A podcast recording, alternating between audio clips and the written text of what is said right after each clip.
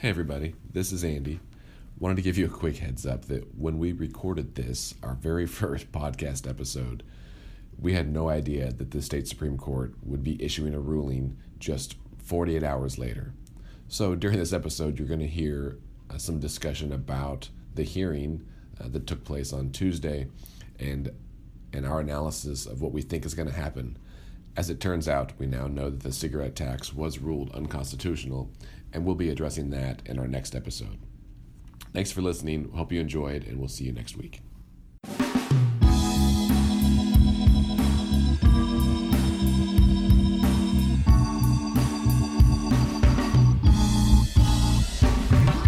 Hi, everyone. My name is Andy Moore, and welcome to the first episode of Let's Pod This, the podcast from Let's Fix This, your friendly neighborhood uh, citizen outreach, grassroots public involvement organization. Uh, so, uh, if you've never heard of us, Let's Fix This is a nonprofit, nonpartisan organization that's focused on helping regular people get involved in their state government and helping them find a voice and figure out how to how to make that voice be heard. So our you know our real mission is to educate and to equip uh, all Oklahomans so they can involve and become more engaged with their government, and uh, we do that through promoting uh, you know some public comment. Uh, we we really try to create opportunities for you uh, as a citizen, as a person who lives here, to meet and build relationships with your with your state lawmakers. Uh, we're certainly in, involved at the state level and interested with stuff at the city or the municipal level. Um, and while there is much work to be done at the federal level, that's uh, that's a little bit big right now, and it's far away. And I think when this whole thing started for us, we want to help Oklahomans realize that meant just down the street or just a few you know miles or a few hundred miles away here at the state capitol and really there in your neighborhoods um, that all politics are local and there's a way for you to get involved and to make a difference no matter where you are or who you are uh, in this state. And i don't think people believe that. So that's where we started. So uh, this is our first episode and what i'd like to do today is um, first just talk a little bit about us and who we are in case you don't know in case somehow you happen to stumble upon this podcast without um, having uh, been a follower on Facebook or Twitter or any of those things, and um, and hopefully to make it a little more accessible to you. And then we're going to get into what will kind of be the format for this podcast going forward.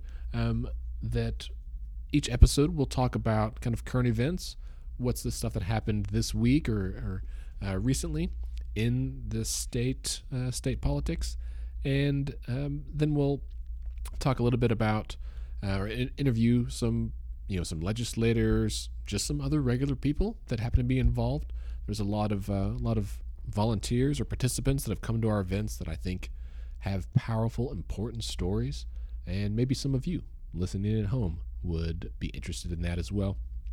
Uh, and then just other people that might be more insightful or have a different perspective um, to help us kind of understand why things are the way they are and how things in this state work right there's a lot of a lot of complicated political matters that most of us don't honestly have the time or energy to to look into. And if we can just boil it down um, to uh, some key takeaways for you i think that would be um, maybe really helpful. Now uh, again this is our first episode. It's a work in progress. It'll be developing. If you have suggestions or comments please feel free to contact us. Um, you can tweet at us at Let's Fix This OK. Uh, also, it's facebook.com slash Let's Fix This OK. And we're on Instagram, same handle, Let's Fix This OK. Or you can email me, Andy at Let's Fix This OK.org. All right, I'll give you those again at the bottom of the episode. But first, a little bit about us and where we came from. So, in the spring of 2016, the state of Oklahoma faced a budget shortfall of $1.2 billion. That's billion with a B. It's a lot of money we didn't have, we needed. Uh, and there were cuts rolling out. Felt like every couple of days there was a news story or a broadcast highlighting what services were being cut. And there's one day, I believe it was a Wednesday, where a news story came out that the state was eliminating disability payments to individuals that are blind because we didn't have money. These people um, were on disability; they were unable to work or on modified work duties, um, and they needed this money to survive. And it wasn't much money; it was like thirty-five dollars a person. No one's getting rich off this. No one is really able to to live off this, and they were cutting that out because they didn't have money. Uh, and so I got frustrated and started looking more into it and reading and researching and talking to people and found out that there was really a lot of ways that the state could get more money and some things that we probably weren't spending appropriately. Certainly, there's always waste and fraud and abuse. You hear those terms a lot. And so I thought, you know what? How about we go to the state capitol and maybe talk to our legislators? Because we know that we're all supposed to make phone calls and write letters, and honestly, most of us don't. I never did. I didn't have any idea who my state legislators were at that time. And so I got together a few friends and went down to the Capitol uh, with some help from some legislators um, that I was already friends with. And um, they kind of helped us make a day of it. And I made a Facebook event and invited my friends. Turns out they invited their friends and they shared it with their friends. And before you know it, we had about 100 people that showed up that first day. And I tell you what, man, that was incredible. Like I I thought there'd be 6 or 10 of us and there was 100. And so we did it again a few weeks later, and we had high schoolers that marched from their high school to the Capitol to join us. There's about 200 people, and then we did it again a third time, and I swore this was going to be the last time, and there's about 500 people the last time. Uh, that was certainly exceptional. And it was clear that something had like hit a nerve in the hearts and the and the minds of Oklahomans that people wanted to speak up and wanted to have a voice. So uh, so I gathered up a group of folks that are far smarter and wiser and more experienced than I am, and really kicked around some ideas. And we decided to officially form up as a 501c3 nonprofit organization that could be this this um, organization for the people. Um, we would do things we do. We do kind of really two things. We do stuff inside the Capitol and stuff outside the Capitol. So outside the Capitol, we'll start there. We do trainings and info sessions and meetups, and we try to bring information to you and present it in a way that's more approachable and easily understandable than uh, than what you might find elsewhere. We don't all have time to go back and read a book about civics or you know how to get involved, and you can only watch Schoolhouse Rocks: How a Bill Became a Law so many times before um, you realize that's really not how it works here at the state level. And uh, people are hungry. People want to be involved if they're just given the opportunity. So we help kind of train you um, out there and give you information and teach you um, whatever it is you need to know, you want to know about how things work at the Capitol, about specific policies and bills and whatever.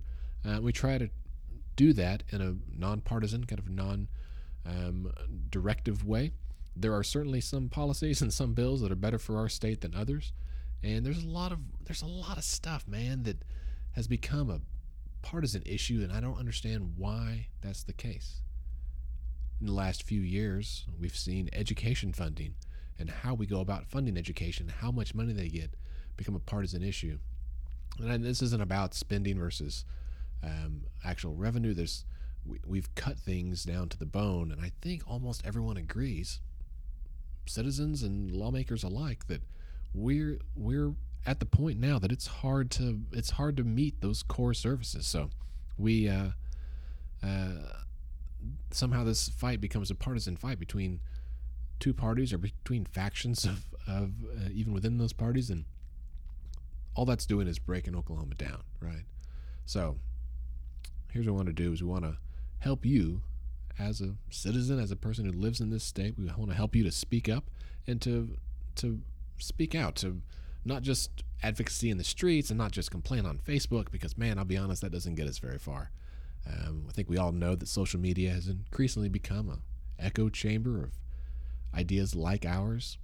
So we talk to our friends that think like us and believe like us, and we're not changing their mind because they already agree. And really, what we need to do is to talk to the folks in power now, I know many people feel pretty cynical about what happens in politics, and I can't blame you. I'm one of them. I mean, uh, I'm someone else who shares that uh, that kind of cynicism for what happens, and, and and honestly, that's part of why we're focused on stuff at the state level rather than the federal level because the state level, it's right here. Like these are the people that still live here. They live in your neighborhood. Like your legislator, your state house rep represents 38,000 people who live around you. And there's a good chance that you guys shop at the same grocery store, you go to the same gas station. And if you don't even know who your legislator is, you could be at the next gas pump, you know, four feet from them and not even know it. But what if you did?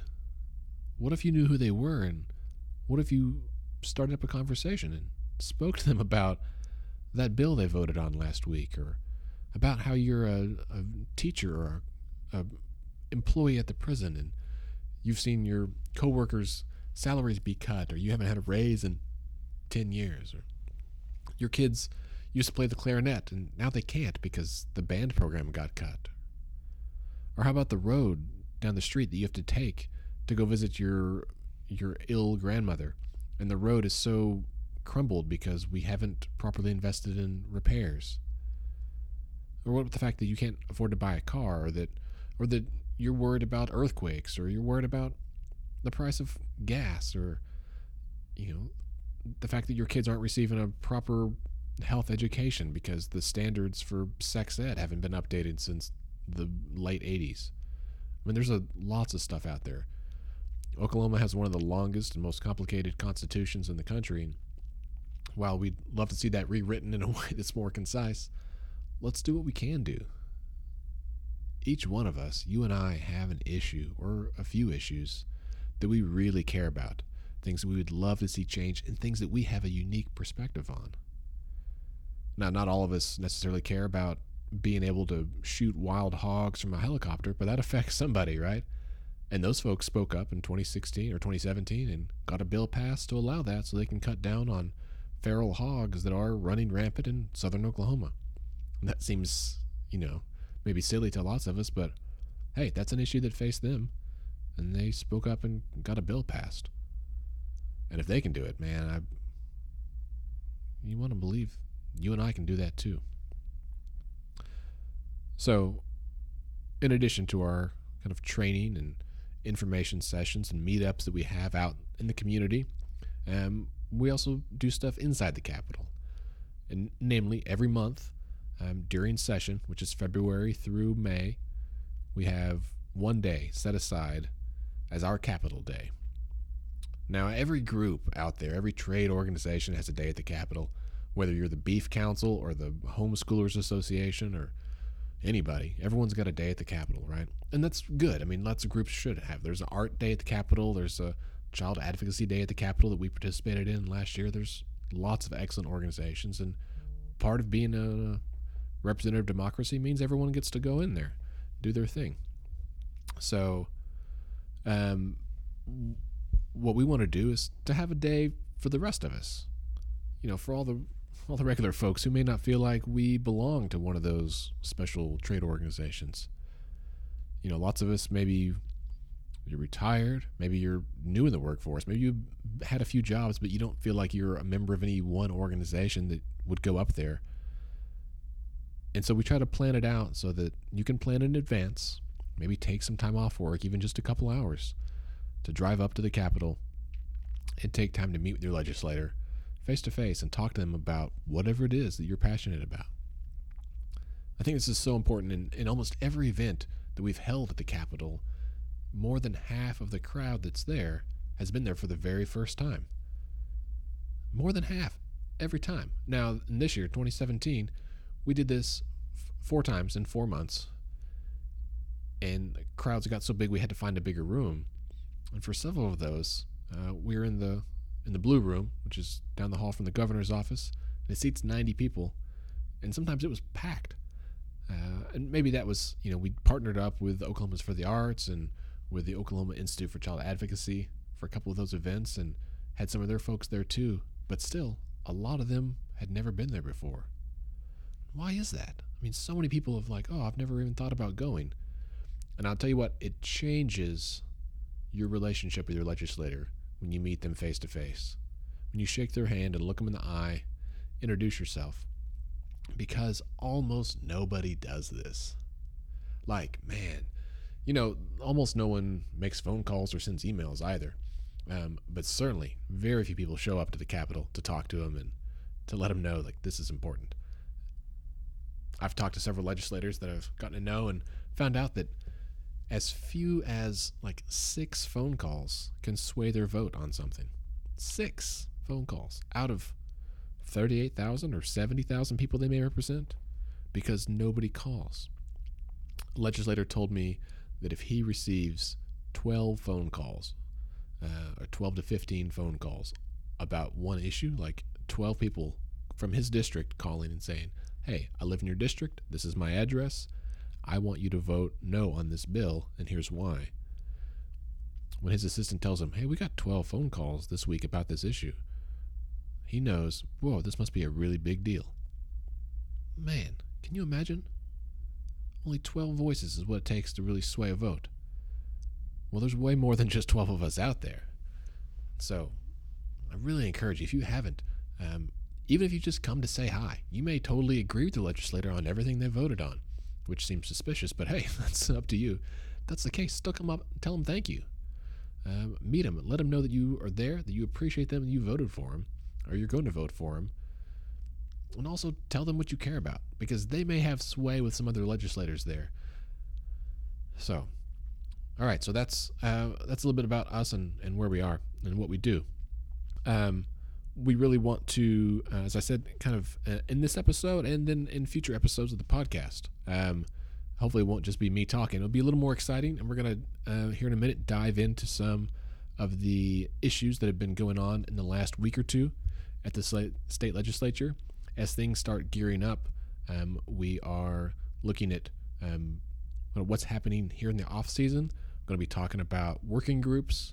We're going to be talking about interim studies going to be talking about Supreme Court cases, um, public budget hearings, stuff that's happening here in the buildup to the start of the 2018 legislative session in February. So, um, thanks for listening. Again, you can connect with us on social media Twitter, Facebook, and Instagram. It's at Let's Fix This OK, uh, all three of those. And uh, our website, Let's Fix This OK org.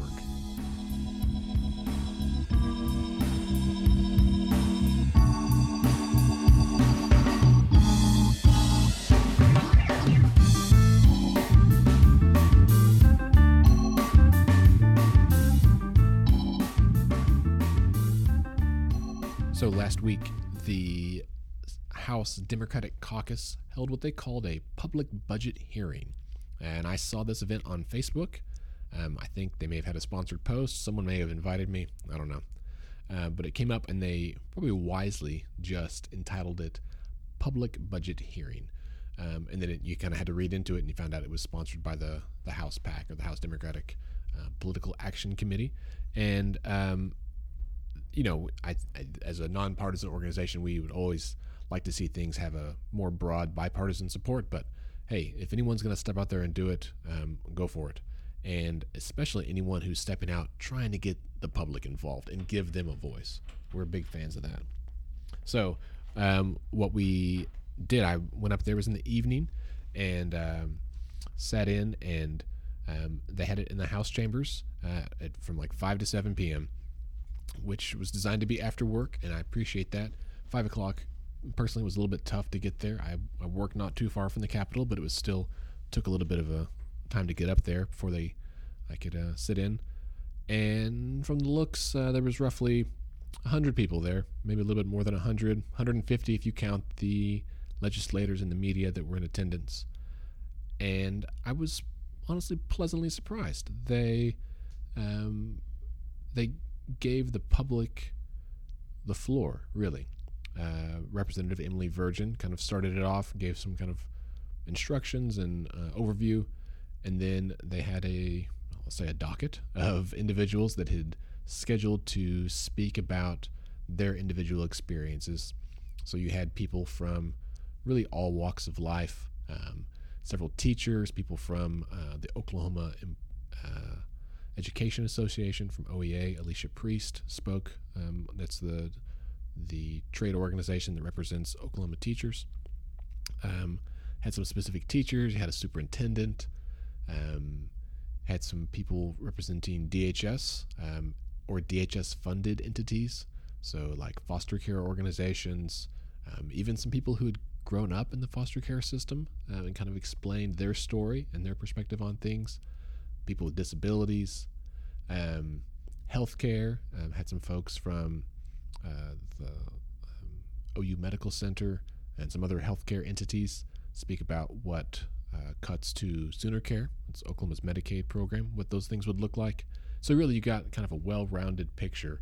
And I'm leaving out tons. It was an hour and a half long of people speaking and so getting to hear them and um, have them talk about what what the state budget situation looks like for them and what cuts would look like if it was rolled out um, on them and what the impact would be.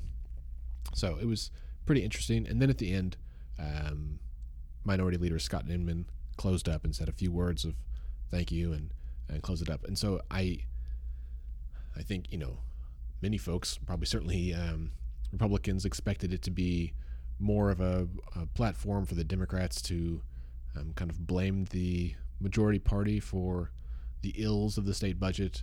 Um, and it, it wasn't that. Um, it was really just a chance for the for people to stand in the House chamber at the podium and to tell their story and to talk about why it mattered and that, the I've heard the phrase the budget is a moral document.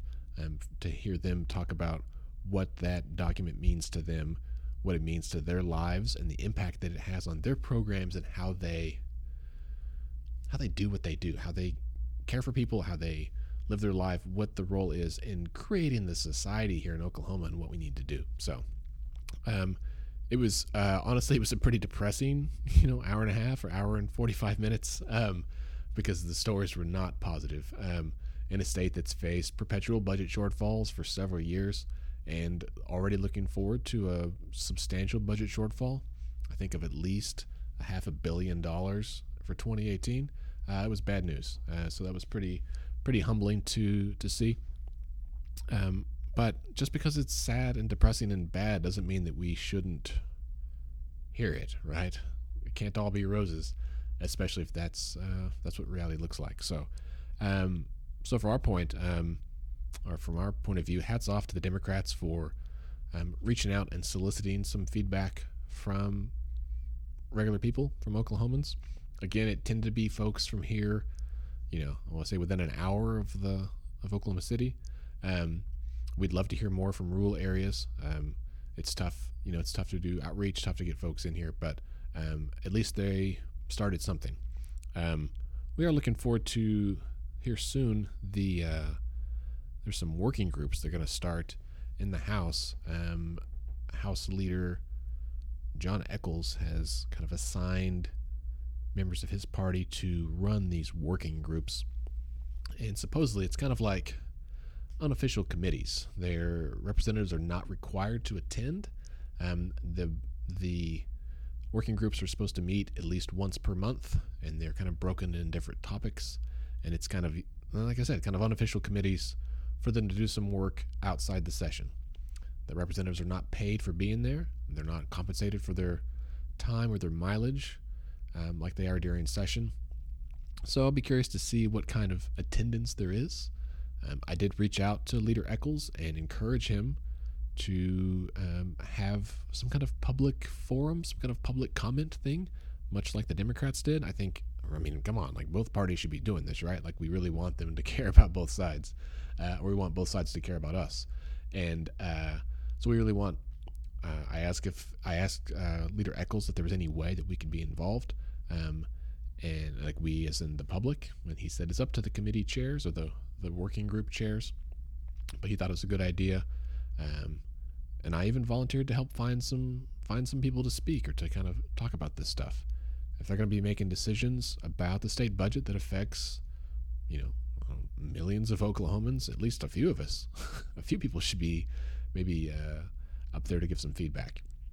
In the meantime, as those kick off, we'll be sharing some information about that here soon. Um, on uh, on our website and on our Facebook and Twitter. Um, don't forget that you can reach out to your state legislators at home. Um, I mean, don't just go creeping up on their house at night and knock on the door, but um, you can still contact them. They all still get their email, um, and they've many of them have staff that work through the summer at the Capitol to help manage their email and phone.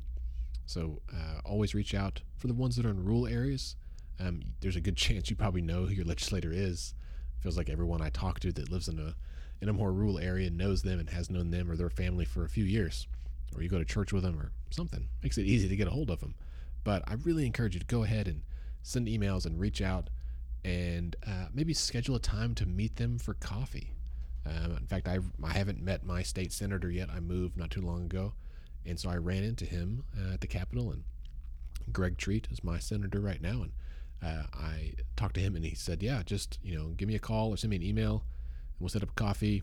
I may have to bring my kids with me, depends on when it is, because he um, has his kids part of the time. Um, I think during the day or during the week. Well, I thought that was fine with me. Um, and he gave a few suggestions for where we might meet, and I thought that'd be great. So I'm going to try to follow up and do that. And uh, it's really just that easy. You don't have to be anything special. You don't have to even have a real agenda. You're a constituent. You're someone who lives in their district, and that should be enough. And it certainly does help if you have some idea of what you want to say. Um, don't expect them to run the conversation. You're the one that made the invitation, but uh, that's really all it takes.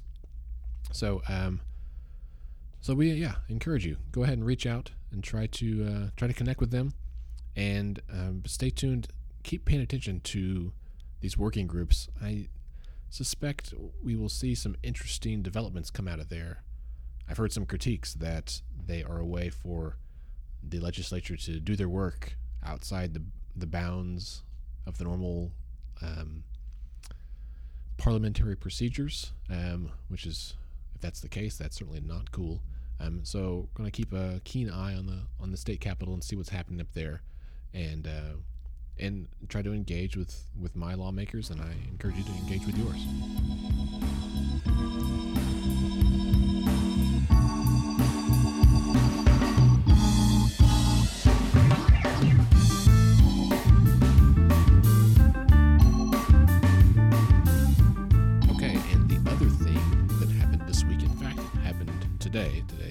Tuesday. Today I'm recording this. Was the Supreme, the state Supreme Court hearing of the three cases for the revenue measures that were passed in the last few days of the session back in May, and these were pretty hotly contested at the time that they passed, and the you know weeks leading up to them, uh, and they were all passed in that very last week, uh, which poses some potential problems for the legislature, and we'll talk about that as we go through here. Uh, so really, there was there's three separate cases, and the state supreme court heard all three of them today uh, back to back, 9, 10, and 11 a.m. Uh, the first one dealt with the auto sales tax. So this was a bill uh, that essentially the state argues um, that they were just repealing a tax, a, a sales tax exemption, not actually passing a new tax. And so, for example, uh, these aren't the actual numbers, but let's say that the sales tax was set at 5%, um, but then they also passed an exemption for of 4%. So 5 minus 4 is 1, like your effective sales tax rate would be 1% off the purchase, or 1% tax on the purchase of your car.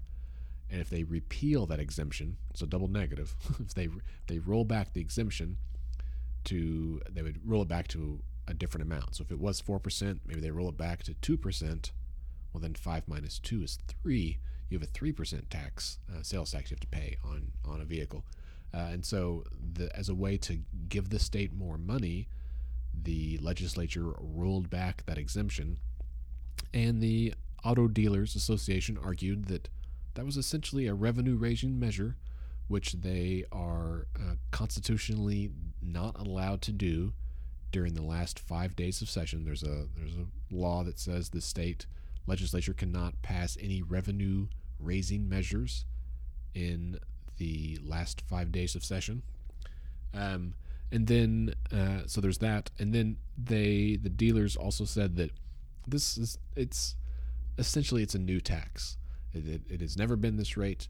That regardless of how they try to spin it, it's still a new tax. The tax is going up from you know one to three percent or whatever the numbers are. Um, and technically, under the uh, under the current law, anything that is a new tax must be passed by a 75% majority in both chambers, both the House and the Senate. Uh, and the reason for that is this little uh, little law called State Question 640. Now, this was a, a, state question. It was a vote of the people on the ballot in 1992, um, and that was a uh, that was a presidential election year. It was a big ballot, and this uh, State Question 640, you may have heard about it in the news a lot this session. Uh, state Question 640 basically says that it makes it more difficult for the state to raise taxes, which is really an easy law to pass. You just tell everyone, hey, uh, this state question makes it more difficult for the state to raise your taxes. And everybody says, yep, I like that. Uh, we didn't, I don't think the people fully understood the implications, the ramifications that that would have down the road, um, because we didn't know what was going to happen for the next uh, 25 years. So what did happen is that the uh, as uh, as the economy changes, things change. Um, you know, tax rates get cut. So we've in the last 10 years we've cut the income tax rate a few different times, but we can't we cut it because the economy is doing really well. And now that the economy is not doing so well, we uh, other things, you know, um, gross production taxes, gasoline tax, sales tax, all this stuff. The state is short on money, uh, but we can't raise, can't replace, or can't. If we cut it, we can't raise it back up without it having a huge majority of 75% majority in both chambers. So, all right. So that's state question 640 makes it really tough to pass any kind of tax increase, even if our state desperately needs it. Um, a 75% majority is really difficult to get in in both chambers. That's hard to get that many people to agree on anything, right? Um, so, auto dealers say this is a new tax.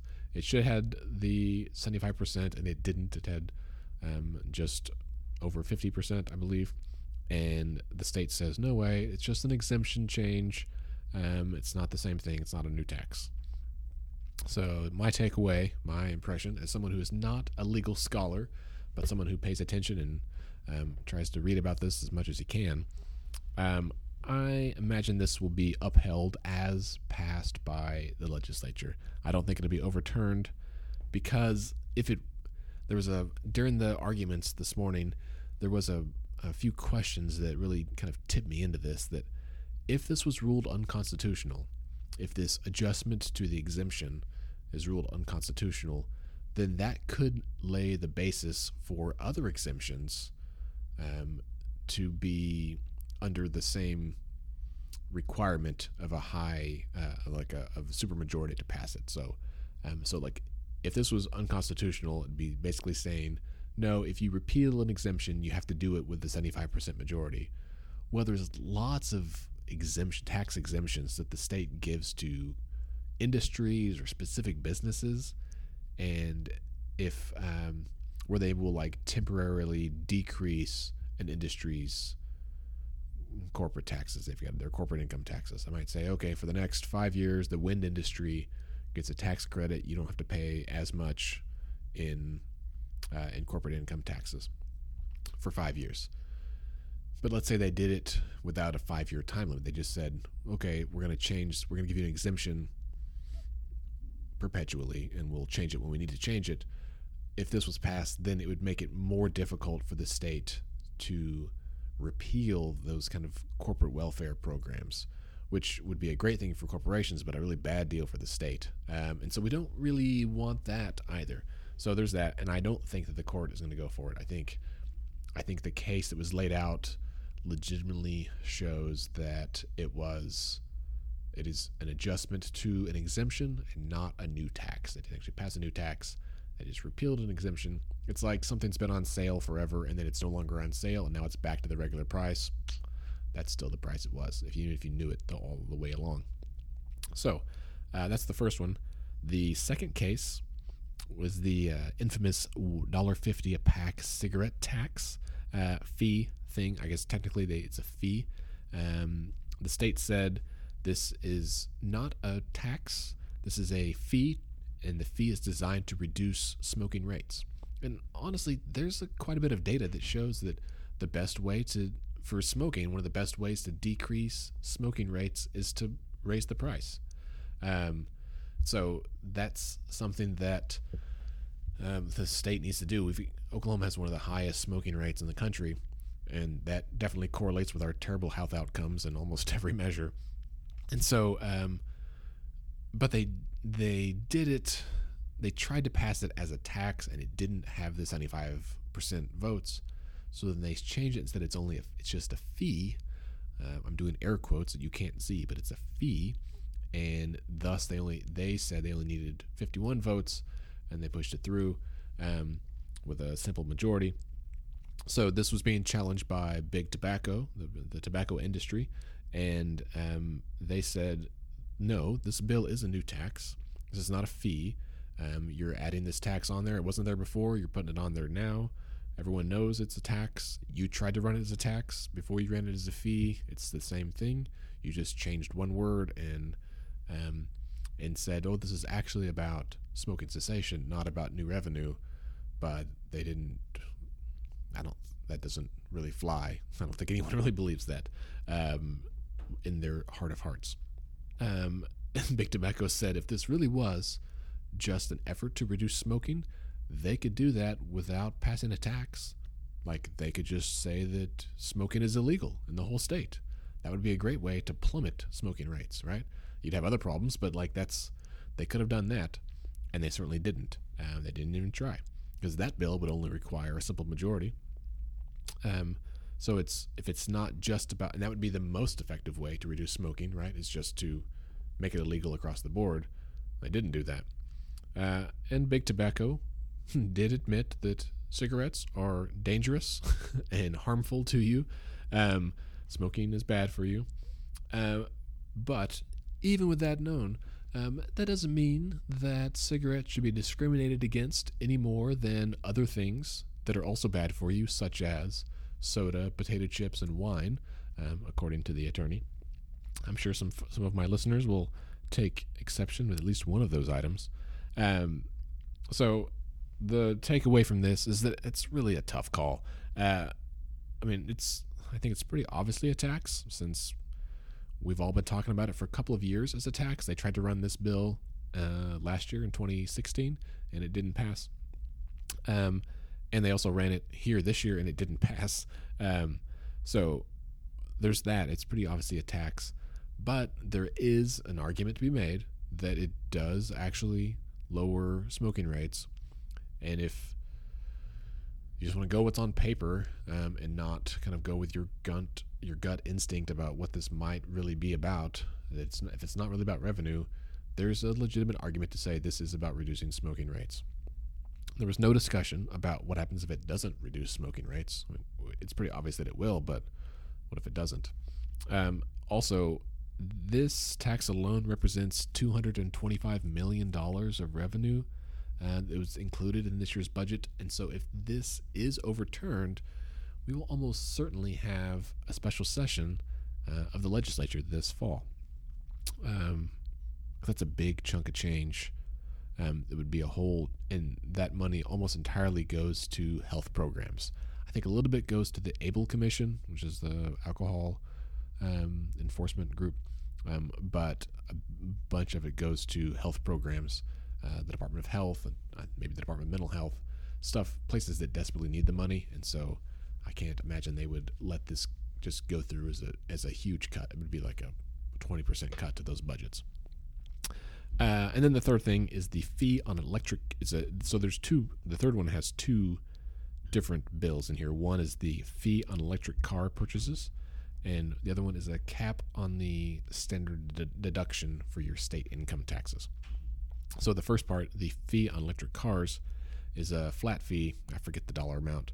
Um, it's like hundred dollars or something. That's um, added to the price of every electric vehicle that's purchased. And the state says that they have to do this um, not as a revenue measure, but as a as a way to um, like almost for parity with gasoline vehicles.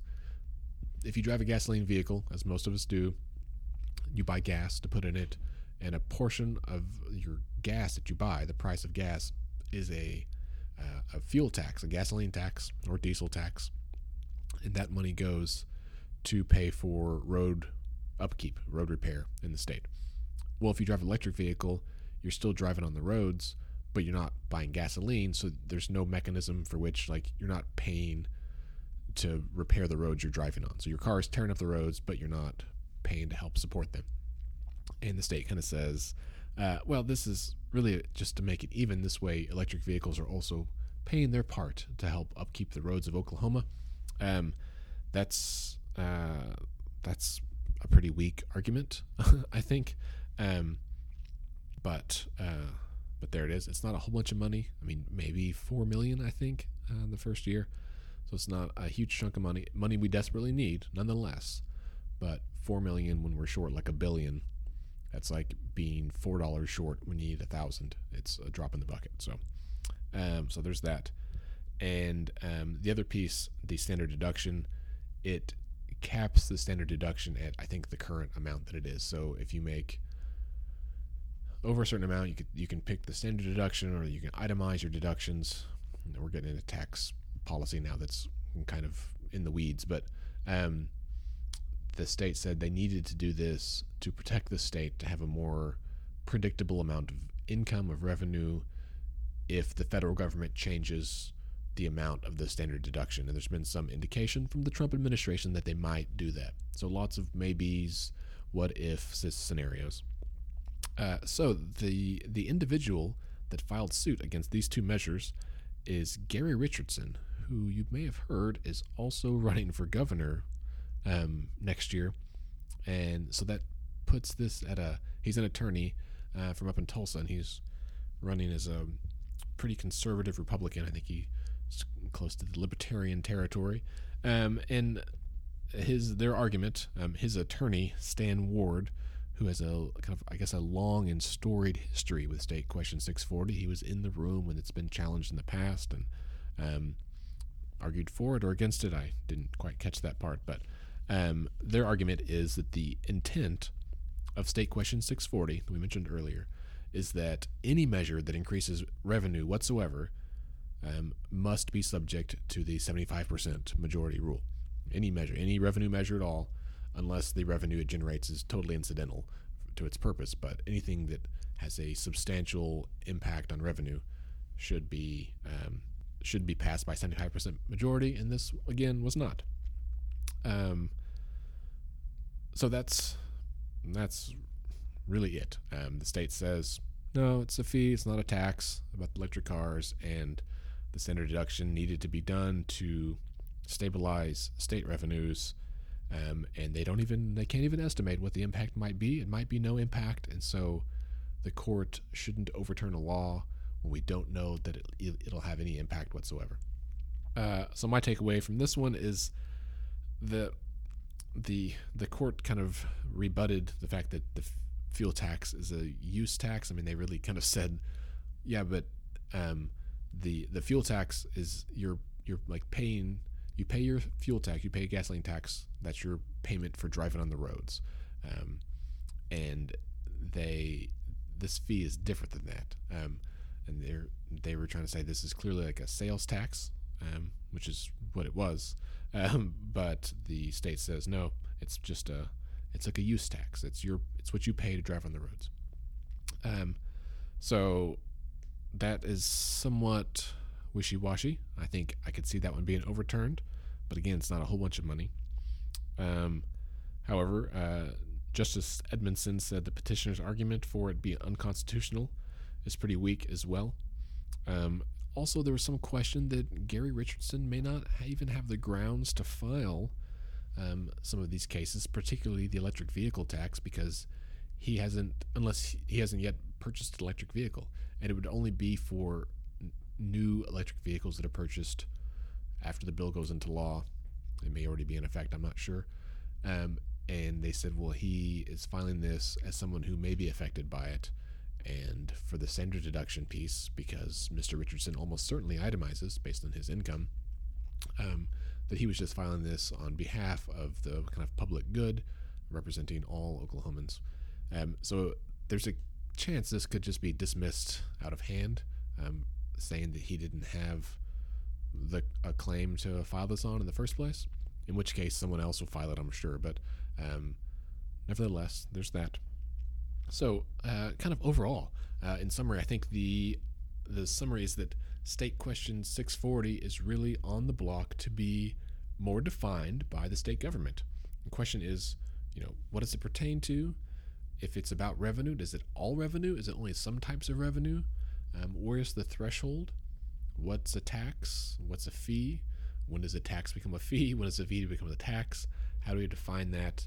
Um, and the, and again, Stan Ward, the attorney there for Mr. Richardson, really um, said like he expects, if nothing else, that we'll get some kind of um, clarification on what 640 pertains to. Now, my thought is, um, if this doesn't, so I just my hot take is that um, the Auto Dealers Association case um, will not be overturned; that'll be upheld, and that that that sales tax exemption repeal will remain in effect. And I kind of anticipate that uh, these last two will also remain in effect, which leaves the cigarette tax, the the big 800 pound gorilla in the room, um, as the X factor. It's hard to know what they're going to do about that.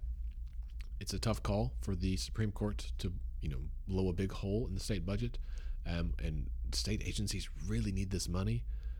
But if they don't, they let it stand up, then that means that the legislature kind of got away with uh, uh, really bending the rules more than maybe they should have. And I think that's a risky precedent to set as well. Um, because then the argument is well, if, if they could just call this $1.50 a pack fee a fee as an excise fee, then what's to stop them from changing every excise tax out there into a fee? And so we get state question 640 is a double-edged sword, um, and it because it ties our hands as a state, um, and we can't respond to economic variations, um, uh, changes in the economy. We can't respond to them like we need to, um, but we, I, the, there's no argument to really overturn it, um, because the way it got passed in the first place was just saying, "Hey, this bill makes it more difficult for the state to raise your taxes." And no one wants the state to easily raise your taxes, uh, but this made it too hard. This really made it too difficult, um, and so now we're in a pickle. now we gotta we made this bed, we gotta lie in it, right? So, um, so that's kind of my hot take. I think, I think the sales tax thing, the electric car deal, and the standard deduction will remain as passed by the legislature, and the cigarette tax. I don't know. I'll give it a sixty percent chance of being overturned, and a forty percent chance of being upheld. That's my that's my wager. I'm gonna hedge my bets on that. I really don't know. Um, it'll be curious to see. We'll start. I'm sure we'll see a jillion um, people kind of come out with their two cents on this. I would love to hear from you though. What your thoughts are on this? Do you think they're going to be overturned? Do you think they should be overturned? Um, please send us your thoughts. I'll be happy to kind of summarize and um, compile them uh, for our next episode. Um, so remember, you can reach out to us. Uh, you can email me at andy at letsfixthisok.org. Um, our website's letsfixthisok.org. Or better yet, uh, tweet at me. Let's uh, or my handle is at Let's Fix This OK.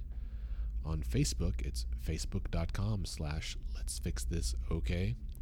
And newly on Instagram, Instagram, instagram.com slash Let's Fix This OK. Or simply at Let's Fix This OK. All right. Thanks so much for tuning in to our first episode of Let's Pod This. Um, stay tuned. We will have more, hopefully next week. Uh, maybe some special guests, and we will uh, probably continue this discussion about the state Supreme Court hearings today. Uh, I've heard some folks think we might have a ruling within two weeks before that cigarette tax goes into effect at the end of this month. Um, and we'll also talk about some events we have coming up. One quick plug for that is that on August 23rd, at the Tower Theater on Northwest 23rd Street, 23rd and Walker. Um, we're having a tussle at the Tower, having a uh, debate for the Oklahoma County Sheriff's election. Um, the election is in September of this year. So this is your chance to come in if you live in Oklahoma County or you work in Oklahoma County or drive through here very much um, to come see um, the candidates. Uh, all three candidates are going to be there. Uh, it's a Democrat, a Republican, and an independent. This is great. This is democracy at work. Um, so they'll be there in person answering questions from some tried and true, trusted local reporters. Um, the event will be moderated by Tres Savage from NonDoc, and uh, we are proud to partner with them and the Oklahoma Women's Coalition to um, to host this event at the Tower Theater. Recently remodeled, they just had their first concert there this week. Really exciting. Once again, that's August 23rd at 6 o'clock.